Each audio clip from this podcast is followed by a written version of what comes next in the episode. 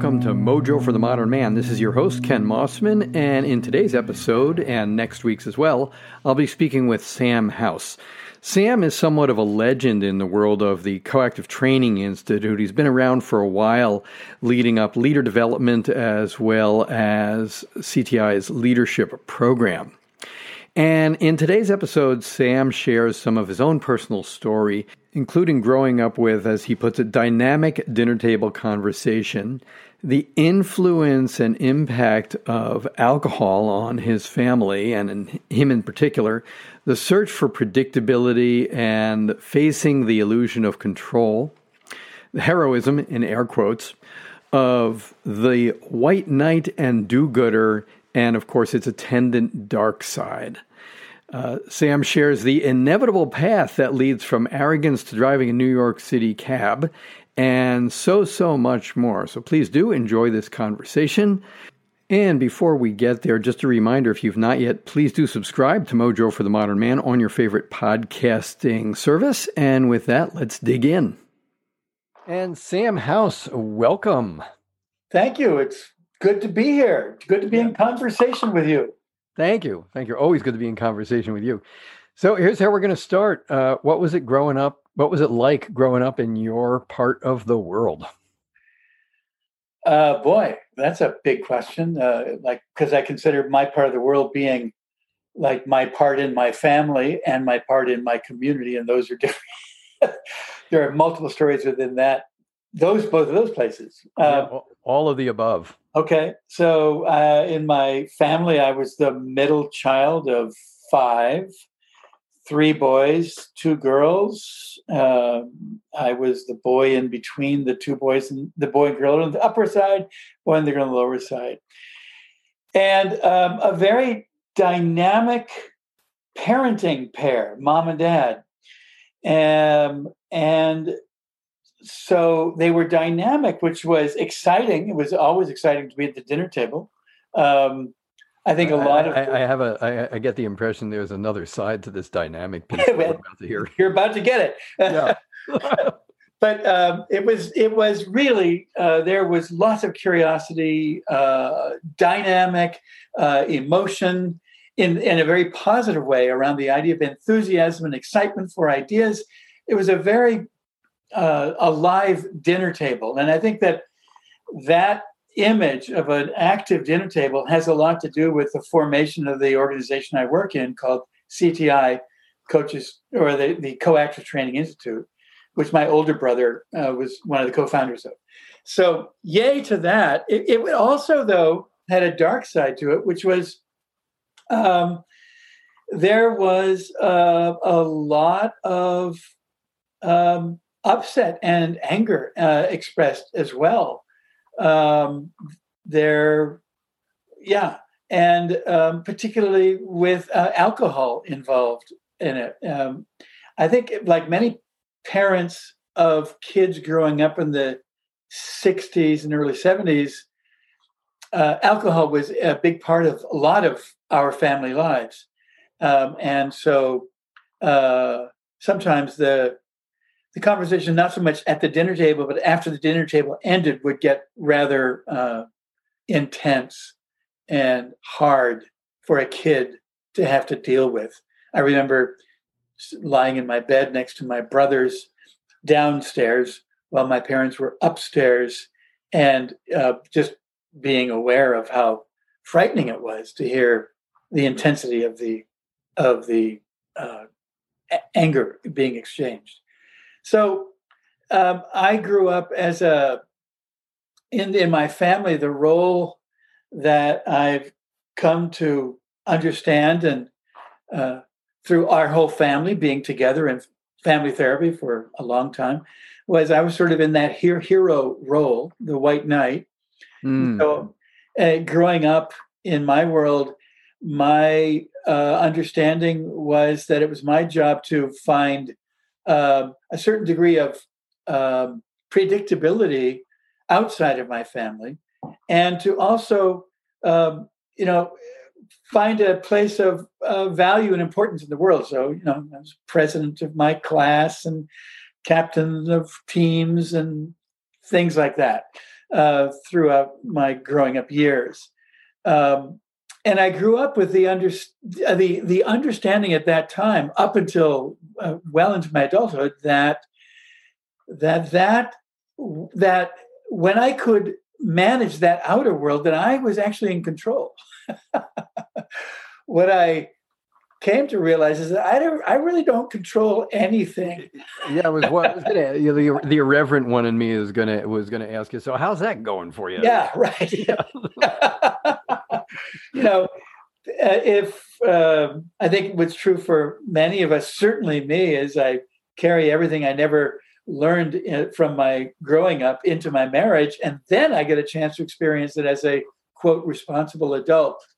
And uh, as both as a parent to kids growing up and to a, a beloved partner. And uh, this notion of control ran rather very, very intensely in me. It still does, and I just need to work it all the time. And and so, yeah. boy, there's a, a, couple of different directions to go in here. Um, more than a couple. You know, I'm curious about the because you mentioned uh, a number of times you you touched on the role of uh, of alcohol. Um, yeah.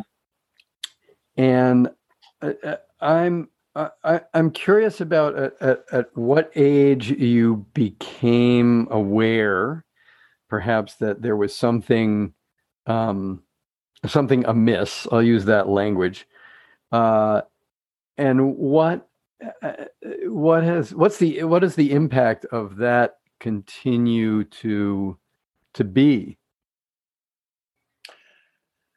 Hold on. I mean if i forget to answer the second part of that question by all means weave it back in. Um, i didn't become aware of the actual impact of alcohol on things like fighting in my family until uh, until after my dad ran away with another woman and started a second family. Mm. Um, and I was then with my siblings uh, in the home with my mom, and uh, and she didn't have someone to be a partner to be fighting against. And so we, as I got older into my teenage years, um, my mid to late teenage years, um, it was very clear that after she had had a certain amount of alcohol, we became her uh, conversation, her quote, conversation partners uh, in those times. And, uh, and it was very, very clear that uh, alcohol was a just an immense uh, force of, uh, I don't know, not of just poor health, poor uh, emotional, emo, uh, intellectual, not intellectual, emotional and familial health. It was a, uh, yeah. So that's the that's what that's when I became clear about the presence of alcohol and its impact. Um, I can't remember the first part of your question. The second. That, that was the first part. Yeah, you did a beautiful job answering the first. But the second, the, the second part is as you look, you know, as you look uh, retrospectively and uh, looking at the present as well. Um, what do you see of the uh, the the you know the continued ripples uh, from that the the uh, alcoholic experience that continue to inform you, impact you to this day?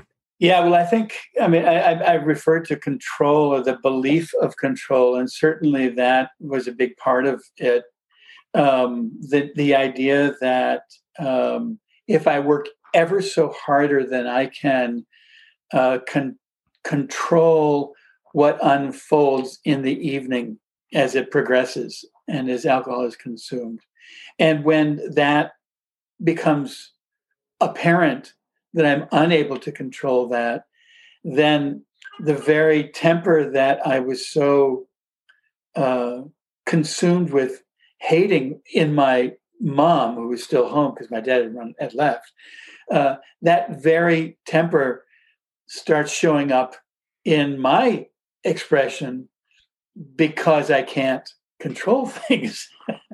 so anger is is a huge and anger the relationship of anger and control and respond and carrying the wounds of alcoholism into adulthood uh, has been a, an issue that I've certainly had to struggle with and deal with and recover from over and over and over again. The other thing is uh, that, that that's related to this is the need to be a do-gooder. So the idea of control has a lot, to, in my experience, had a lot to do with, um, geez, if I only get the best grades possible, get the highest accolades from teachers and community, etc., then uh, maybe I, then first of all, it fills an, an emptiness inside of me, number one. And maybe it will satisfy that parent over there enough that uh, they will, in, in some secret, mysterious way, the their own um, alcohol fueled upsets will uh, will you know dissolve. You know. Uh, h- hence the savior role. Yeah, hence the savior yeah. role. Hero, yeah. savior, white knight, all that. Yeah. All of it. Yeah. Yeah. I want to add just one other thing, and that is to say that I have the most profound respect and love for both of these at, at the time crazy parents who are now gone um, even with all of the other stuff this is not a damaged child story in any way uh, so I just want to be clear about that. yeah, well, thank you for that, and, and, and and yeah, and I know that about you, by the way. Um, uh, yeah, not a damaged child for, uh, story, but an informed. Uh, I'm, I'm hearing an informed adult story coming out. Yeah, yeah, yeah. You know, and and and I'm curious because you mentioned do-gooder, and and here's what and here's what's true. You know this about yourself. Um, in the in the in the work that you've done over the course of the years is that you uh, you do an uh, an incredible amount of good, uh, which we're going to get to in a little bit. And before we go there, um, you know what what do you see? Uh, I didn't know this question was going to come out, so here it goes. Uh, uh what's the what's the what's the dark side of all of this of the of the do-gooder drive? Oh, um, when I'm not doing good, I'm useless uh, there's an addictive need to uh, serve and um, and get external affirmation for my service. Um, there is a constant need to uh, uh, determine my value based on what other people say and how well how well they have said I've done. Um, so that's a huge part of it. Um, yeah. yeah. Yeah. Yeah. Thank you for that. Thank you. And, um, and with all of the good that you do, what, you know, what, what are you, what are you proud of these days? I love that laugh. um, I, gosh, uh, I, I, well, you know, what is a parents say, but of course I'm proud of my kids. I've I've got two amazing kids who are doing great things, and uh, so I'm thrilled with what they're doing. Uh, with the, uh, I have a granddaughter now who's a little over three years old, and I see how my son and his wife are doing in in ways of parenting her that I just go, oh, how did they learn to do that? Not from me. So I'm incredibly proud of who they've become. And I think that has a lot to do with, um, despite sort of the challenges that I've experienced in being a, a, good parent, I think a lot of that comes from, you know, what uh, my wife, Heather, and I have provided them. I have a, a, a kid uh, named M who um, I'm extremely proud of as well for all of those things. So, so you know, I, I guess this sounds sort of uh, what is it? Uh, I, can't remember what the word is, but you know, oh, a, a parent is supposed to cliche uh, is supposed to talk about their kids. They're proud of that. I, it's hard to talk about things that I do that I'm actually proud of. I, I, I can see the impact that I've created, in many places, and um, I'm thrilled with the impact. I get stuck a little bit on the word pride because I think of the the sort of one it's one of the seven deadly sins, and I'm still kind of stuck in that place of, oh, look at me, look what I did, I did so great. so, yeah, I don't know that I was asking. frankly, that's where I get stuck.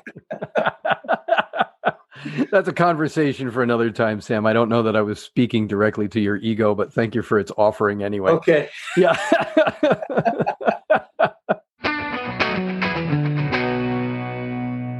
I hope you're enjoying this episode with Sam House and myself, your host here, Ken Mossman on Mojo for the Modern Man. And just a quick reminder if you have not yet, please do subscribe to Mojo for the Modern Man on your favorite podcasting service. Let's get back to the conversation so you so it, it, you you've lived you've lived a checkered life.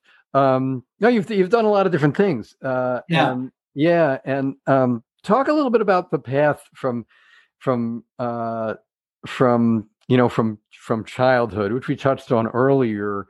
But you know, if you could sketch the path that led you to the work that you're doing now, you know, particularly the path that wove through uh, driving a New York cab, et cetera draw draw draw the map for us a bit. All right, I'll, I'll, do my best, and I'll try not to go too long on that. Um, well, uh, when I was still in high school, my mom, who had been uh, the head of the National Organization for Women for the state of Wisconsin, and um, had done women's consciousness raising groups in our attic. It was a furnished attic um, uh, with all these women tr- tramping in and out of our house. And then she moved from there to becoming a family therapist.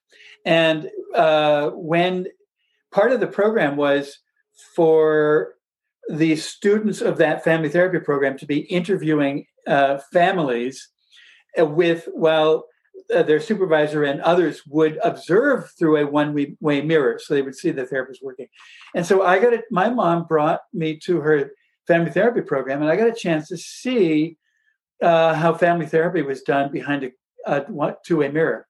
I was fascinated. Mm. The the the seeds for that have been planted long before because it's always been about uh, forming and preserving relationship with me has been the nature. I came into the world with that mission, I think. So, but I got a chance to see how in a work environment this is a really cool thing. I then went on to go to college and became a religious philosophy major and got out of college and um, led bicycle trip took kids on bike trips around different parts of the world europe and north america and uh, met uh, a, a, wonderful guy who ended up becoming my brother-in-law and i married his sister and um, uh, ended up uh, needing an excuse to leave the Midwest where I was working to go live with my uh, wife Heather, and so I had to find a reason to go. And I, I said, "Oh, what the hell? I'll, I'll, I'll sign up. I'll try to apply for graduate school."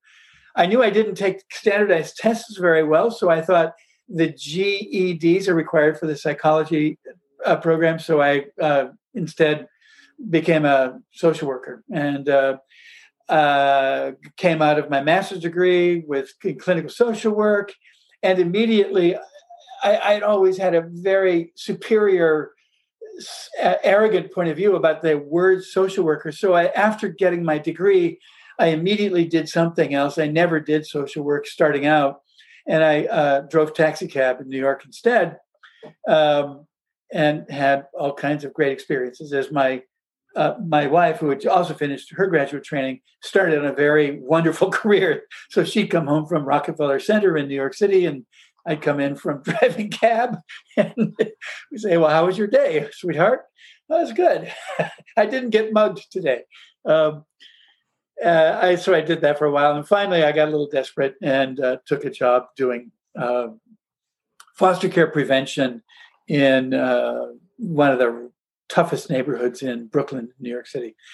I did that for a while, and uh, and for those who don't know what foster care prevention, yeah, is what is foster care? Well, uh, it's interesting because in the '70s, the state of New York and probably other states too um, de- created an institution called foster pre- care prevention so that kids who were at risk of going into the institution of foster care wouldn't go into that institution they go into the institution of foster care prevention where we worked with kids and their families to help shore them up so that they wouldn't end up having to go into the foster care system which was and in many ways still is a disaster because of how it's funded and all kinds of other things mm. so, it was a, an eye-opening experience uh, as a uh, white man of privilege coming from the upper Midwest into an organization, a foster care prevention agency, a minority run, all African American and Latino uh, agency in a part of New York City that looked like Dresden after the fire bombings in World War II. And um, and then to go and uh, do home visits into the projects where there was an awful lot of violence uh, as this scared white guy um, thinking I was going to, you know, really make an impact on people's lives. And quite frankly, I, I feel like that was a very rewarding, but also incredibly burning out profession. And uh, while doing that, I worked separately in a clinic and got clinical hours being a therapist, et cetera, and did all of that until our daughter was born. She, uh, my wife did six months of maternity leave, and then I quit being a social worker and became a full time parent uh, for about eight or nine months, and then eventually f- found my way into the training and development profession, I thought and uh, we you thought? Yeah. Well uh, took a job up in uh, albany new york from new york city lived six months separate from uh, my wife and daughter um, and uh, uh, thought i would um, learn training and development through joining a real estate company and training realtors um, I never got to the training part. I just became a realtor, sold one house quit that, drove taxi cab in, in Albany, New York, and then eventually got a job as a social worker again. so, so it's like the gravitational pull of cab driving and, and social work uh, uh, was rather strong. And I did, did, I did well as a clinician uh, working in inpatient uh, inpatient psychiatric hospital, uh, outpatient day treatment programs. My own private practice grew as a family therapist myself and really enjoyed it. And that went beautifully um, until I had a conversation one Christmas with my older brother, Henry, who had just started uh, training people in this new profession called coaching. Henry had been a career consultant, had been an actor and a career consultant for actors. And uh, Henry uh, said, Hey, I'm training people to become coaches.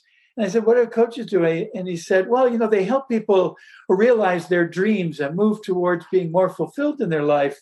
And they do it by asking questions and, and supporting people. And I said, Well, Henry, that sounds like exactly what I do as a trained therapist with graduate and postgraduate training.